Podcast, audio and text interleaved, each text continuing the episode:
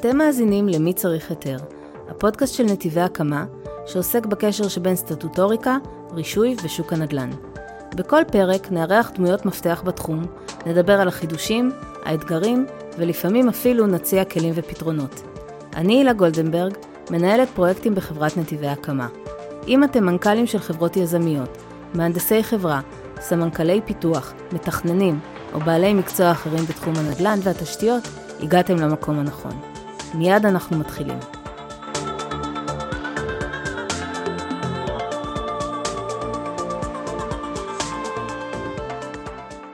היום אנחנו שמחים לארח את אה, דוקטור חווה ארליך, אדריכלית ומתכננת ערים. כיום מנהלת צוות תכנון עירוניות וקיימות במכון ירושלים למחקרי מדיניות, מרצה ומנחה סטודנטים במוסדות אקדמיים, ומחברת הספר חוכמת עיר, שניתן להשיג בכל הפלטפורמות הדיגיטליות. כל זאת לאחר קריירה מגוונת בשירות הציבורי, בין היתר כמהנדסת העיר פתח תקווה. שלום. היי חווה. שלום, כיף להיות פה, תודה שהזמנתם אותי. כיף שאת איתנו, והיום אנחנו נדבר על אחד הנושאים ששומעים עליו אולי הכי הרבה, וזה משבר הדיור, מחירי הדירות, וכשאני קוראת על זה, אז אני קוראת המון מספרים, והמון אחוזים, והמון מדדים, ותמיד נראה לי ששוכחים שמדובר בבית. שזה נקודת עוגן וביטחון שכל אחד ואחד מאיתנו זכאי לו, והרבה אנשים במעמד הבינוני, אה, מסה של אנשים, אין לה את היכולת אה, לייצר לעצמה את הביטחון הזה מסיבות אה, שונות ומגוונות. אנחנו כמובן נתמקד בפן התכנוני והרישויי שיכול אולי לייצר איזה שהם פתרונות למצב הזה. ואני אתחיל דווקא בסיפור, יש לי דודה שהיא גרה במסילת ישרים, עד היום בדמי מפתח. עכשיו היא האחרונה בבניין שלה שנשארה בדמי מפתח, בעל הבית שלה כבר מת שהיא תעוף משם, אבל, ו- ו- ויש צדק ברצון הזה שלו, כי זה נכס שלו והוא קשור אליה ב... בעבותות שאי אפשר לנתק. מצד שני מדובר באישה שהיא עוזרת גננת בכל חייה, ויש לה באמת את הביטחון הזה, כלומר אנחנו כולנו יודעים שבמינימום מינימום מינימום יהיה לה איפה לגור. אז אולי זה כבר לא רלוונטי לכאן ועכשיו שלנו, ובגלל זה אנחנו נדבר על אה, פתרונות אחרים, הרבה יותר הגיוניים ורלוונטיים, אבל זה איזשהו, כן. זה משהו מעבר. זה מעניין, אני מלמדת את הסטודנטים שלי מה זה דמי מפתח, והחבר'ה הצעירים בכלל לא מכירים את זה, זה היה פתרון שבאמת בעשור הראשון, אולי קצת יותר, של המדינה, רצו מאוד לעזור, אף אחד לא העלה בדעתו שמסילת ישרים ועוד הרבה מאוד נכסים ששווים הרבה היום בשוק, ייתקעו ככה, או יעצרו ככה. אה, כן, זה, יש בעיה פה משני הצדדים, כן, מצד של אה, האנשים ש, שזה המקום המגורים היחיד שלהם, אבל גם מהצד של בעלי הנכס, שהגמישות שלהם, ומה לעשות עם הנכס היא מופחתת. לא פשוט, והיום השוק לא מאפשר פתרונות מהסוג הזה. אז אם אנחנו מדברים על העניין של מחירי הדיור, יש פה שני צדדים, יש את צד הביקוש, שזה כנראה אותו מושג של בית שאת מדברת עליו. אני לא חושבת שלא חושבים, אני חושבת שכל מה שעושים זה בגלל שדווקא מבינים את זה, שכל משק בית צריך אה, מגורים, אה, זה כמעט זכות יסוד, אה, מדינת ישראל מתייחסת אל זה ככה, ש, שזה כמעט זכות יסוד, שיש למדינה אחריות לספק את היחידות האלה. אז מצד הביקוש כנראה שהביקוש רק ילך ויועצם. אה, ומצד ההיצע, אה, זה, זה מה שבעיקר המדינה מנסה אה, להתמודד איתו. וכמו שאמרו, וכמו שאמרו בחודשים האחרונים רבים וטובים, זה לא כל כך בעיה של תכנון, זה בעיה של רישוי ותשתיות. זאת אומרת, שמה הפקקים הגדולים. אז באמת בואי רגע נעשה זומין וממש בקצרה נדבר על החסמים שקיימים היום. אנחנו יודעים שהחסמים הם לא בתכנון והם נמצאים ברישוי ובתשתיות, ואני אשמח אם קצת תאפייני, תמפי, אה, תסבירי איזה חסמים בדיוק קיימים היום mm-hmm. בתחומים האלה. אז אה, חסמי התשתיות הם, אה, חלק מהם ניכרים לעין, ובנושא התחבורה והתנועה אני רוצה פחות לדבר על זה, כי הרבה אנשים מדברים על זה, הרבה עבודה והרבה כספים מושקעים בזה. יותר מעניין לשים זרקור דווקא על התשתיות הנסתרות מהעין, שלא כולם יודעים, שהנושא של אספקת מים לכל השכונות החדשות שצריכות לקום, בטח במרכז הארץ. אה, טיפול בביוב, שהמכוני טיפול בשפכים הגדולים שלנו במרכז הארץ כבר עולים על גדותיהם וחייבים להשקיע מיליארדים בשביל לייצר קיבולת נוספת. אה, מתקני ההתפלה לאורך הים התיכון, שגם כן מתחילים להגיע לקיבולת היום, אה, אני לא יודעת אם אנשים יודעים, רוב המים שאנחנו שותים ומשקים ומתקלחים ומבשלים מגיעים מההתפלה. אה, מה עוד? חשמל. חשמל הרי מחייב הרבה מאוד קווים שתופסים שטח, מחייב תחנות השנאה ותחנות טרנספורמציה. אין מקום, אין מקום לא בערים, לא בשטחים החקלאיים, אנחנו בלחץ מאוד גדול אה, וכולי וכולי. זאת אומרת, אה, יכולה לקום שכונה בראש העין, בסדר, יכולה להיות ביקורת על התכנון שלה, אבל היא תקום. עם אה, כמה אלפי יחידות דיור, ואנשים יקנו דירה וייכנסו ויפתחו את הברז ולא יהיה להם מים. זה מזעזע לחשוב על זה, אבל אה, אה, מינהל התכנון הכיר בזה, ובשנתיים האחרונות מקדם תוכניות של, הם קוראים לזה תוכניות, תוכניות אסטרטגיות לתשתיות, אבל בעצם זה כמו מעין תוכניות אב, שמאתרות את הפערים האלה ומייצרות את הפתרונות. בתקווה שיהיה כסף, כי זה מיליארדים. מעבר לתחבורה ולתנועה, זה, זה זרקור מאוד ספציפי. ולגבי אה, אה, העניין הזה של, אה, שאלת אותי על, לרישוי. על הרישוי. טוב, זו שיחה ארוכה ונפרדת, אבל אה, אני הרבה שנים, אה, כמעט 30 שנה, מהנדסת אה, ועדה, ולאט לאט עד שהגעתי להיות מהנדסת עיר, שגם אז, אז מהנדסת ועדה, וראיתי מה קרה לאורך השנים.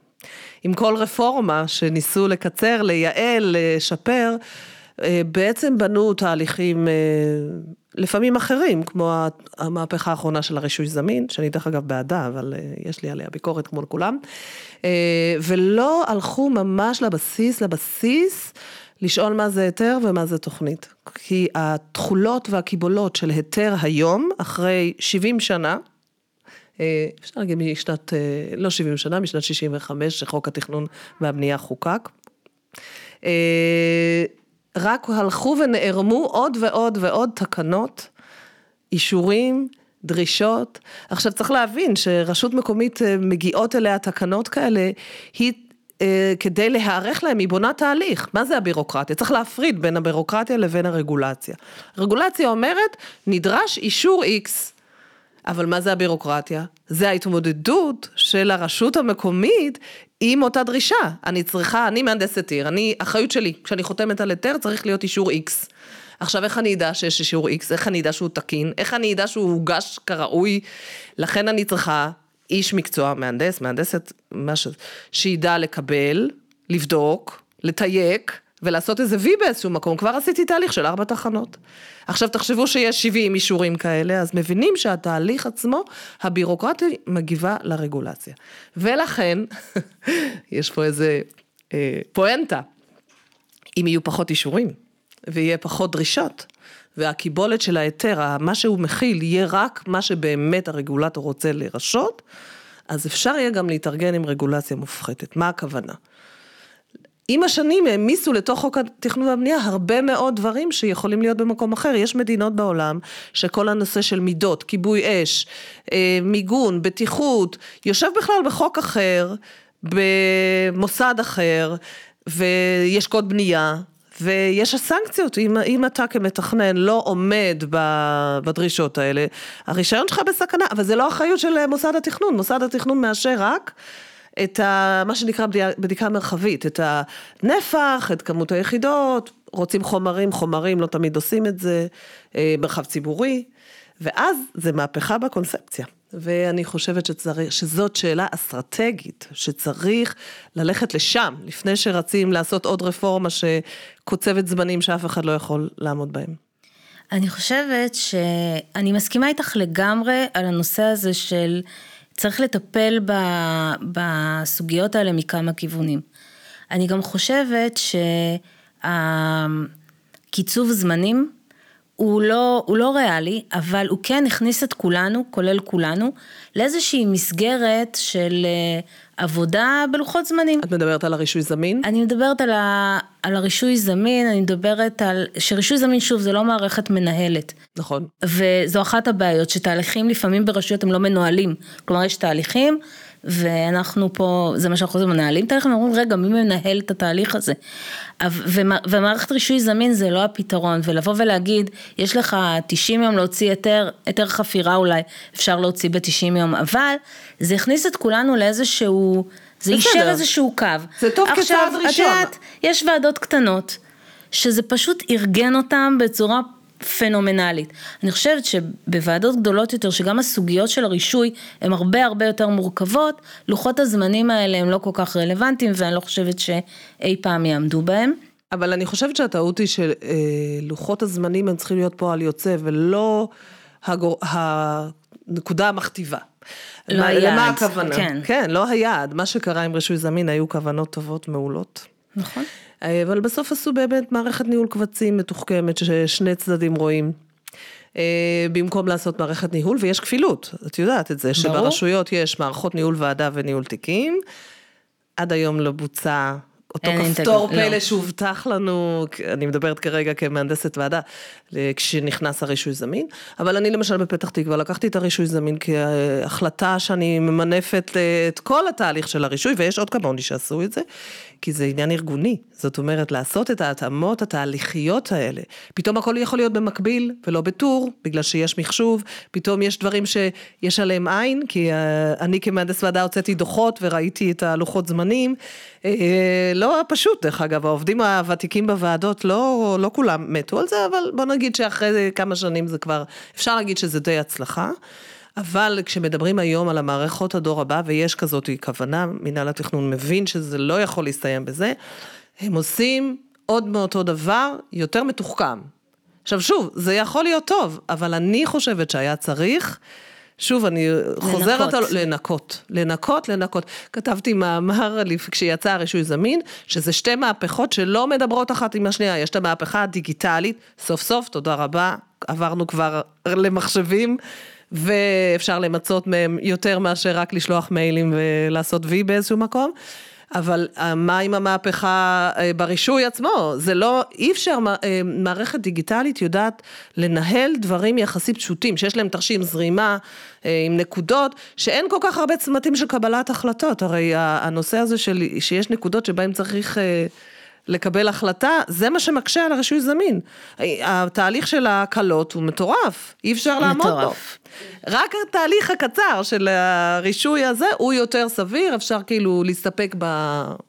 אני באמת חושבת שחלק, שחלק מהניקיון שצריך לעשות מעבר לתכולת ההיתר זה גם להרחיב משמעותית את הפטורים. יש המון עבודות שהן טעונות היתר, שאני אומרת למה ועדה צריכה להתעסק בדברים האלה, ועדה שיכולה לאשר מגורים, מתחמים, סוגיות אה, תכנון ורישוי באמת ברמות ובסקייל אדיר צריכה להתעסק עם איזשהו קיר שזז ממקום למקום, עם איזושהי דלת בוויטרינת זכוכית שזזה ממקום למקום, עם המון שאלות שאתה אומר, אבל זה, זה, זה מבזבז להם את הזמן, זה, זה ימי עבודה של אנשים. כשאת אומרת ועדה, למי את מתכוונת? למהנדסי הרישוי או לוועדה עצמה? אני, אני, אני, אני מתייחסת לוועדה כמוסד תכנון. שאמור לתת אישור לדברים. אז שוב אני אומרת, אם מסתכלים אומרת... קצת אה, למקומות אחרים בעולם, דברים מהסוג הזה, זה רק אנשי המקצוע. נניח שמחליטים שכן רוצים, לא יודעת מה, דברים שקשורים, כמו שיש היום אפשרות לקבל אה, שינויים בהיתר בסמכות מהנדס. אני השתמשתי בזה המון, המון, אבל לא כל המהנדסים מוכנים, כי זה אחריות. את, אה, את בעצם אומרת, אני, למרות שיש החלטת ועדה ויש היתר, אני מרשה שינויים מסוימים. את זה אפשר להרחיב לדעתי מאוד. ול, וללמד את המהנדסים שהם יכולים להשתמש בזה, זה דוגמה, כן, למשהו שאפשר לעשות, אבל שוב, אם את מוציאה את זה מהוועדה, מוסד התכנון, ואת אומרת, יש טווח מסוים שרק אנשי המקצוע מאשרים, וגם בזה צריך להחליט מה כן ומה לא, אני מסכימה איתך, ויטרינה בטח שלא, אבל יש דברים שקשורים לשלד, יש דברים שקשורים לנפחים, ברור, זה אולי אבל כן. היום כשאת מסתכלת על רשימת הפטורים, והאחד, והדברים שם זה גדר בשטח חקלאי, או דברים כאלה, אז אולי היינו יכולים לעשות עוד איזה קווץ' במחשבה, ולהחליט על עוד כמה אלמנטים במגורים ובבניין שינקו את ה pipeline של ועדות ובאמת יאפשרו להם לאשר מהר יותר, טוב יותר, אה, את מה שצריך לאשר וזה מגורים, זה אנחנו רוצים לדבר, אז עכשיו אנחנו נדבר באמת על מה ההבדל בין חשיבה אסטרטגית לפתרון של משבר הדיור, לעומת החשיבה שהיא היום נראה כמו המון תוכניות שקשה מאוד לחבר את הנקודות ולייצר איזשהו נרטיב אה, ביניהם, היו כל מיני, אה, היה את, אה, את התוכנית של, אה, יש את התוכנית של, אה, של אה, מיאמי, על המכוני בקרה שאמורה לעזור ו, וקושרים אותה לדבר הזה, היה את מחיר למשתכן שההישגים שלו הם אה, שנויים כן. במחלוקת. איך, שוב, איך אני, צריך אני לגשת רוצה, לכל הדבר הזה? הייתי רוצה לעשות הפרדה בין מחיר למשתכן זה, זה יותר אה, תוכנית ממשלתית של לאו דווקא התכנון, זה לא שהתכנון לא הלך איתה, אבל אה, פחות אה, מעניין אותי האמצעים האלה, לא, מעניין, אבל לא, לא המומחיות שלי. שוב אני מזכירה שיש את תחום הביקוש ותחום ההיצע. בתחום הביקוש, שייתנו לחבר'ה הצעירים כסף מצידי בכיס כדי שילכו לקנות דירה, זה, זה לא העניין, העניין ש, שצריך לתת להם את הדירות עצמם, אחרת זה לא יעזור. אמ, כן, אני חושבת שיש בעיה עם חשיבה אסטרטגית. התוכנית האסטרטגית לדיור, מי שמכיר, יש תוכנית אסטרטגית לדיור שאושרה על ידי הממשלה ב-2017, אה, מצוינת. יש את הסדר בכמויות. היא תוכנית שמבוססת אקסל בעצם. עשו לקחו את, ה, אה, את מה שהלמ"ס, הלשכה המרכזית לסטטיסטיקה, חושבת על אה, גידול, ה, גידול התושבים, האוכלוסייה בישראל, אה, הניחו כל מיני הנחות על משקי בית, ועשו חשבון כמה יחידות דיור צריך ב-2040. יצא להם מיליון וחצי, על זה הם הוסיפו עוד מיליון, כדי שיהיה א', סגירת פערי עבר, פלוס היערכות, הרי לא נגמרת המדינה, אנחנו מקווים ב-2040, אז אה, תמיד יש פער של זמן בין תכנון לביצוע אז הוסיפות. ומערכת התכנון יודעת שהיא צריכה לתכנן שניים וחצי מיליון, עכשיו זה לא מצחיק, השניים וחצי מיליון האלה זה כמויות מטורפות, לא רק זה, גם, גם אה, העריכו כמה מתוך זה יהיה התחדשות עירונית. אוקיי, אחלה, תוכנ... אחלה תוכנית. היא לא בדיוק תוכנית אסטרטגית, היא בעצם אומרת, זה המשימה שלכם למוסדות התכנון, וגם uh, למי שאחר כך צריך לבצע. שזה בסדר, זה טוב, צריך לעשות את זה. אבל מה הלאה? עכשיו אני צריכה את האסטרטגיה של התכנון, ואחרי זה את הרישוי, אחרי זה את ההחזקה גם, אנחנו לא מדברים על זה, אבל אה, יש רצף, יש רצף בין, אוקיי, קבעתי מטרות מספריות, עכשיו איך התכנון מתעסק עם זה, איך הרישוי ואיך אחרי זה ההחזקה, זה רצף. אז אני חושבת שהחשיבה האסטרטגית, שזה בנפשנו לדעתי, ואני אומרת את זה מעל כל במה, יש לה שני חלקים, אחד תכנוני, אחד המה, מה לתכנן. אה, איזה ערים צפופות, איך אנחנו נשמור על איכות חיים בערים הצפופות העתידיות שלנו. כלומר, מה, מה, איזה סוג של ערים, איזה סוג של יישובים. יש מדרג, לא ייעלם המגזר הכפרי, צריך גם שמה לחשוב. והשאלה השנייה זה איך נתכנן. אם אנחנו נמשיך לתכנן בדו-ממד, למרות שכולם עובדים בתלת מימד, אבל בסוף זה תסריט צבעוני, ובמילים, שזה תקנון, מסובך כל הזמן ומסתבך עוד יותר, אנחנו לא נצליח להגיע לאיכויות האלה של הצפיפות ולדינמיקה שאנחנו צריכים, כי כל תוכנית לוקח חמש, שש, שבע שנים לתכנן, עד שהיא מגיעה לביצוע כבר אה, מישהו רוצה לעשות לה שינוי. אז אני חושבת שזה שתי, אה, שתי נקודות מבט שאין מספיק אסטרטגיה, ואם יש אז חושבים רק על המה. נניח, כן? יש הרבה מאוד התעסקות עם הצפיפות, עם התחדשות עירונית שעוד לא דיברנו עליה בכלל, עם אה, איזה סוג של תוכניות אנחנו רוצים או שאנחנו עושים, כן? הוותמ"ל, רשות להתחדשות עירונית וכולי. בכלל לא מסתכלים על האיך. אני חושבת שזו שאלה אסטרטגית ואני מנסה לשמש לכל, כי אני אומרת, איפה הטכנולוגיה? השוק הפרטי כבר מזמן עובד בארבע ממדים, שהממד הרביעי זה זמן. זאת אומרת, תחשבו שתוכנית תהיה תלת-ממדית, ארבע-ממדית, אני לא רוצה להגיד עוד ממדים, אבל אה, שכל נקודה שם מייצגת מעבר לתכנון, היא מייצגת אה, ים של נתונים. אז תחשבי שהרצף הזה של תכנון, רישוי, ביצוע, החזקה, יושב על, אותו, על אותה פלטפורמה. עכשיו, זה נותן אה, אה, גמישות, כי התוכנית עצמה היא זה. ואז את יכולה כל הזמן לשנות, תכנון פרמטרים, מי שמכיר את המושג, אתה יכול לשנות את זה לאורך זמן, אתה יכול להכניס לתוך זה כל מיני החלטות, אתה יכול אחר כך להעביר, נניח זה היה מגדל, אתה יכול להעביר את זה לוועד הבית, לרשות המקומית, שימשיכו לטפל. אני, בעיניי זה, זה העתיד. העתיד ו... כבר כאן. העתיד כבר כאן, אה, אני יודעת, גם השוק הפרטי, יש רשויות, אה, גם תל אביב עושה קצת בכיוון הזה. והרגולטור לצערי אה, נסרח מאחור וממשיך לתכנן במילים, שזה בעייתי מאוד. אני אספר לך שני סיפורים. אחד, כשלמדתי, אני למדתי עיצוב, והיה לנו שיעור שרטוט. והמשימה הראשונה הייתה לתאר את החדר במילים. לפני שבכלל לימדו אותנו להחזיק עיפרון, המורה רצה להסביר לנו מה היתרון של שרטוט. Mm-hmm. הוא אמר, תנסו כל אחד שיתאר את החדר הכי מדויק שהוא יכול במילים. Mm-hmm. כמות המילים שנשפכה שם הייתה פסיכית, ואף אחד לא הבין... לא הקציב לכם זמן? איך החדר נראה. זה לא זמן כמות. לא, זה היה, אנשים כתבו, זה... ואף אחד בעצם לא הבין בסוף mm-hmm. איך החדר נראה. Mm-hmm. זה אפרופו תכנון במילים. והדבר השני זה שבאמת, אני יודעת שגם למינהל התכנון יש אה, אה, פעילות בתחום הזה, זה של שילוב מערכות בים, שהן מערכות תלת-ממדיות, היום הן ממש סטנדרט, אה, אה, אני מדברת על בים ועל סטנדרט בנייה, mm-hmm. שבעצם יהפוך את ההיתר לאוטומטי, כי ברגע שאתה עומד בפרמטרים, באילוצים ובסדרי העדיפויות, נגמר. בלחיצת כפתור, או שאתה מתאים, או שאתה לא מתאים. אין יותר סיפורים, אני רוצה ככה, אני רוצה אחרת. מצמצתי באותו רגע. יש תוכנית, היא מראה גם נפחים, היא מראה גם פרופורציות, ובמידה... ואתה צריך להיכנס לתוכה. ואתה צריך להתאים את עצמך לתוכה. חד משמעית, זה הכיוון. אני, יש חברות היום בארץ שכבר עובדות ככה, אה, והן אה, מדהימות בקטע הזה, הלכתי לראות. הפחתת הטעויות, היכולת לעלות מאוד מהר על כשל. והצמצום של זמן, עכשיו לא רק זה, את יודעת, זה נותן להם איזושהי גמישות גם לאורך הזמן, כי מרוב שזה מדויק, אז את יכולה לסמוך על זה שזה יהיה מדויק גם בהמשך, ואת יכולה לעשות בשלבים.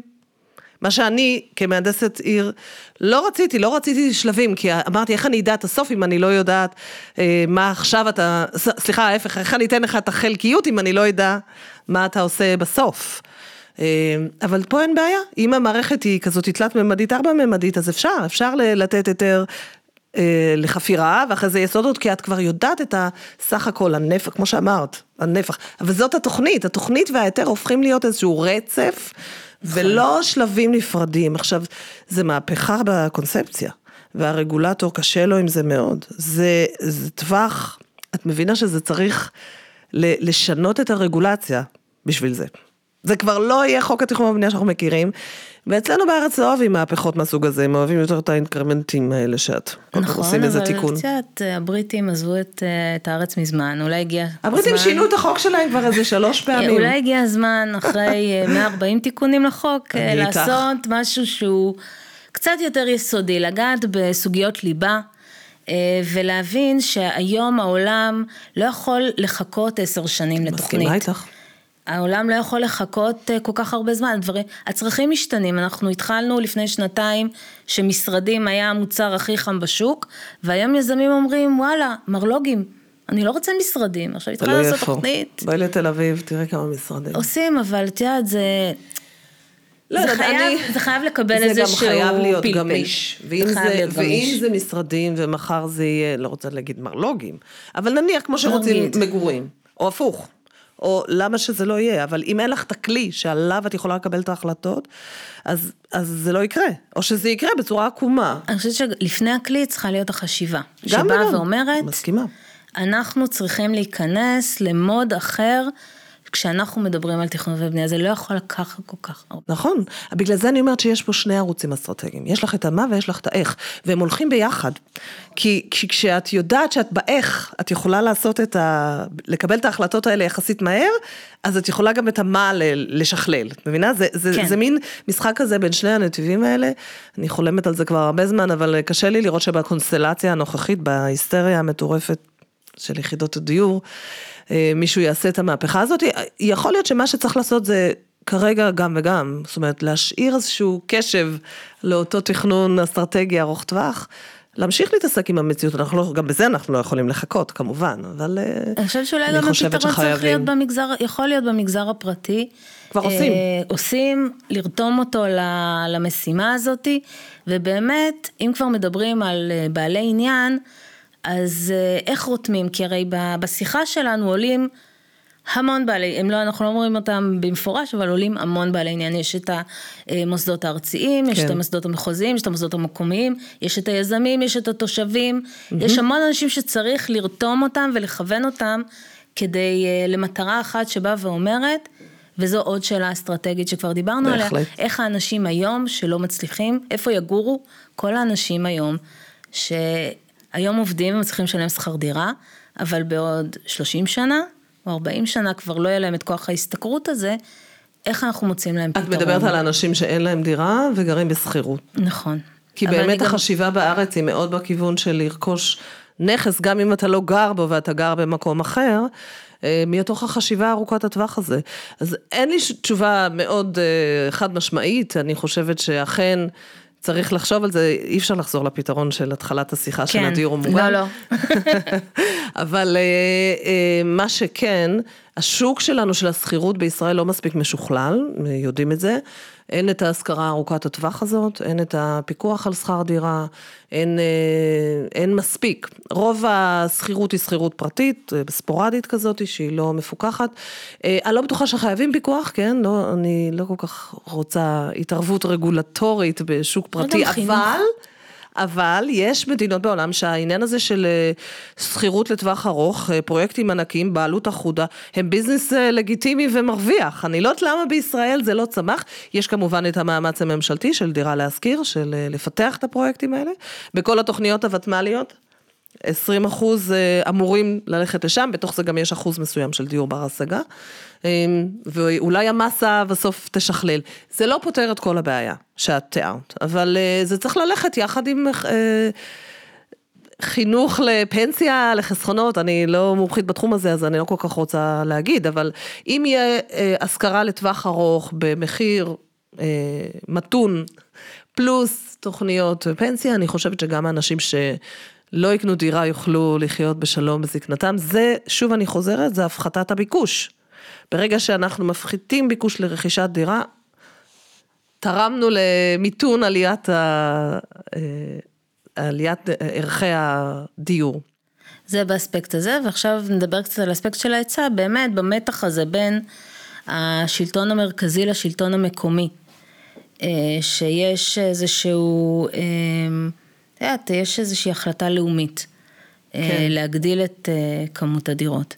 ומצד שני יש אינטרסים של רשויות מקומיות שלא תמיד mm-hmm. עומדים בקנה אחד עם ההחלטה הזאת, איך, איזה מנגנונים אפשר לחשוב עליהם, או קיימים כבר היום, כדי באמת אה, לרתום את שני, ה, mm-hmm. את שני הקצוות האלה של התהליך, כדי לשרת את המטרה שהיא גדולה מסך חלקיה, כן, כי זה... כן.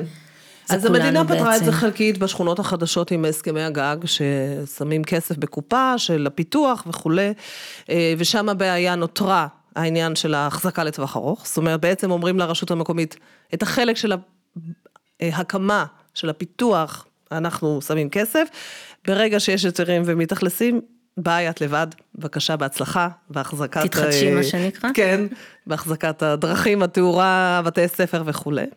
לא פשוט בכלל, צריך לפתור את זה, זה כשל אה, בכל הסכמי הגג, הרשויות היום יודעות את זה כבר. אבל אני חושבת שהבעיה יותר קשה היא דווקא בהתחדשות עירונית, אז כמו שאמרתי קודם, התוכנית האסטרטגית, למשל בתל אביב אמרה, ש-60% מה-400 אלף יחידות דיור שצריך לתכנן אה, עד 2040, באים מהתחדשות עירונית. עכשיו, התחדשות עירונית זה לתוך הרקמה הקיימת של העיר. אין לזה עוד פתרון. היום מתחילים לדבר, ראיתי בדי- בדיוק היום משהו שהיה בחדשות, אה, שמתחילים לדבר על הסכמי מסגרת גם לנושא של אה, התחדשות עירונית. כלומר, המדינה תשים כסף לחידוש תשתיות, להקמת מוסדות חינוך, ציבור וכולי. זה פתרון חלקי, שראשי הרשויות יכול להיות שקצת ירווח להם והם יוכלו קצת יותר אה, לתמוך באותו, באותה מסות של יחידות דיור. אה, תראי, אני גם לא לגמרי מסכימה שיש איזה מין אקסיומה כזאת שאומרת שהרשויות לא רוצות אה, משקי בית, כי הם עולים להם יותר ממה שהם יכולים לקבל ארנונה, הם צריכים את ההשלמה. אז אם הם צריכים את ההשלמה של התעסוקה, אז בואו נפתח, נראה מה החסמים שמה. אמרנו שיש עשרות מיליון מטרים מתוכננים שלא קמו, למה הם לא קמו? אז צריך אולי שמה קצת לבדוק מה החסמים, אולי צריך אפילו סתם כביש גישה, אולי צריך אה, להגמיש יותר את אה, הוראות התב"ע שחלות שם, שיאפשרו כניסה של עירובי שימושים כל מיני, צריך לחשוב, לפתוח חסמים כדי שהם כן יקומו וישלמו ארנונה מסחרית. ו... אבל האקסיומה הזאת, אני מאוד לא אוהבת אותה, אה, כי העיר צריכה אנשים. איך יחיה המסחר המקומי? איך יחיה התעסוקה המקומית? העיר צריכה אנשים, עיר טובה שהיא תהיה צפופה, לא יעזור לנו כלום, אנחנו נהיה מאוד צפופים. צריכה אנשים, זאת אומרת, זה לא, אתה לא מסתכל רק על משוואה של אה, כל משק בית 6,000 שקל אה, בשנה, וכל בן אדם, אני חושבת, בערים הטובות, 6,000, 9,000 שקל בשנה, אבל אה, מינוס בהחזקה שלי, אז יש עוד פרמטרים במשוואה הזאת שהם מאוד חשובים. לא רק התושבים, תל אביב, נכנסים אליה לא יודעת כמה מאות אלפים כל בוקר, וקונים שם אוכל, וקונים שם בגדים, וקונים שם נוסעים במוניות. זה כלכלה עירונית סופר חשובה, אז אה, אי אפשר להגיד מצד אחד אני רוצה עיר תוססת, חיה, טובה, מצד שני להגיד אני לא רוצה תושבים, זה לא עובד. זה לא, אין עיר בלי לא, תושבים. לא, אין עיר בלי תושבים. כן, זאת הבדיחה תמיד, את יודעת, ברמת חובב זה רשות מקומית בלי תושבים, אז היא עשירה. עשירה מאוד, כן, אבל, אבל אני חושבת שזה זה מאוד מעניין מה שאמרת, כי זה בדיוק מחזיר אותנו לתחילת השיחה. שההסתכלות לא יכולה להיות על דבר אחד. כשאתה מסתכל על עיר אתה צריך להבין איך מגיעים לשם ואיך יוצאים משם, איך מספקים לשם מים ואיך מנקזים משם ביוב. וזה הכל, כולל הכל, קשור בהכל. כלומר, משבר הדירות הוא לא רק היצע וביקוש, הוא גם איזושהי סוגיה מורכבת, מולטי דיסציפלינרית, חברתית, כלכלית, שנדרשת מחשבה מהמון המון כיוונים, הכל ביחד, כדי לפתור את הבעיות שעולות אה, בכל מקום. כמו שאת אומרת, למה אין פה תעשייה? אולי כי אין גישה. אולי כי אה, אוגרים אה, זכויות, אז אנחנו, אנחנו נשים מנגנון של אה, התקלות זכויות, אתה לא תממש, נכון. מה שנקרא, פספסת. אני מסכימה. ויש כל מיני, לפעמים את יודעת, גם אפילו לא צריך להמציא את הגלגל, רק לשים בו ציר, להשתמש בכל הכלים שקיימים, ל... להסתכל על הבעיה מכל הכיוונים, ואז בסוף, אני מסכימה, להגיע לשלל, לטווח של פתרונות, לא לפתרון אחד. ואני רוצה להוסיף על זה ולהגיד שאנחנו נהיה צפופים, לא יעזור לנו, יהיו פה לפחות 16 מיליון אנשים, תחשבו, אנחנו היום 9 מיליון, כבר צפוף לנו. אני נסעתי איזה שבת אה, לכנרת עם משפחתי היקרה, יש לי ילדים בני 16, ואמרתי להם, והיה צפוף, כמובן, החופים מלאים, ואני, כשאני הייתי בת 16, היו שלושה מיליון, לא, אפשר לעשות חישוב בת כמה אני, אבל אה, היו שלושה מיליון תושבים, והיום יש תשעה. בתקופת חיי, כפול שלוש. אז אין מה לעשות, אנחנו נהיה 16 מיליון לפחות. איפה אה, נגור ואיך נגור, אותי מעניינת איכות החיים של הדורות הבאים, כן? זה לא מספיק לשים אותם אחד על השני במגדל... אה, ולקוות לטוב. ולקוות לטוב. בדיוק, אנחנו רוצים ערים טובות, איכותיות, אה, תוססות, שיש בהן שירותים, ויש הזדמנות לעשות את זה, כי צפיפות יש לה פנים טובות גם, היא נותנת סף כניסה לשירותים, היא נותנת יכולת לממן החזקה של המרחב הציבורי, יש לה דברים טובים, ויש ערים צפופות בעולם שאנחנו מכירים שהן נפלאות. כזה, כאלה אנחנו רוצים להיות, אבל זה לא יקרה מעצמו, זה לא יקרה מעצמו, אנחנו חייבים לפתח את האסטרטגיה הזאת של איכות בצפיפות, ואת הכלים שלנו לתכנן ולבצע. זה, זה בנפשנו לדעתי. קדימה, נשמע כמו התחלה של משימה ראויה. כן. תודה רבה חווה, היה תענוג. בבקשה בשמחה, תודה רבה, היה כיף. תודה שהייתם איתנו בעוד פרק של מי צריך היתר. מקווים שנהניתם ונשמח אם תעקבו אחרינו ותדרגו אותנו בפלטפורמות בהם אתם מאזינים לפודקאסט. אם יש לכם שאלות, או שתרצו שנדבר על נושא כלשהו, נשמח אם תפנו אלינו דרך האתר של נתיבי הקמה. נתראה בפרק הבא.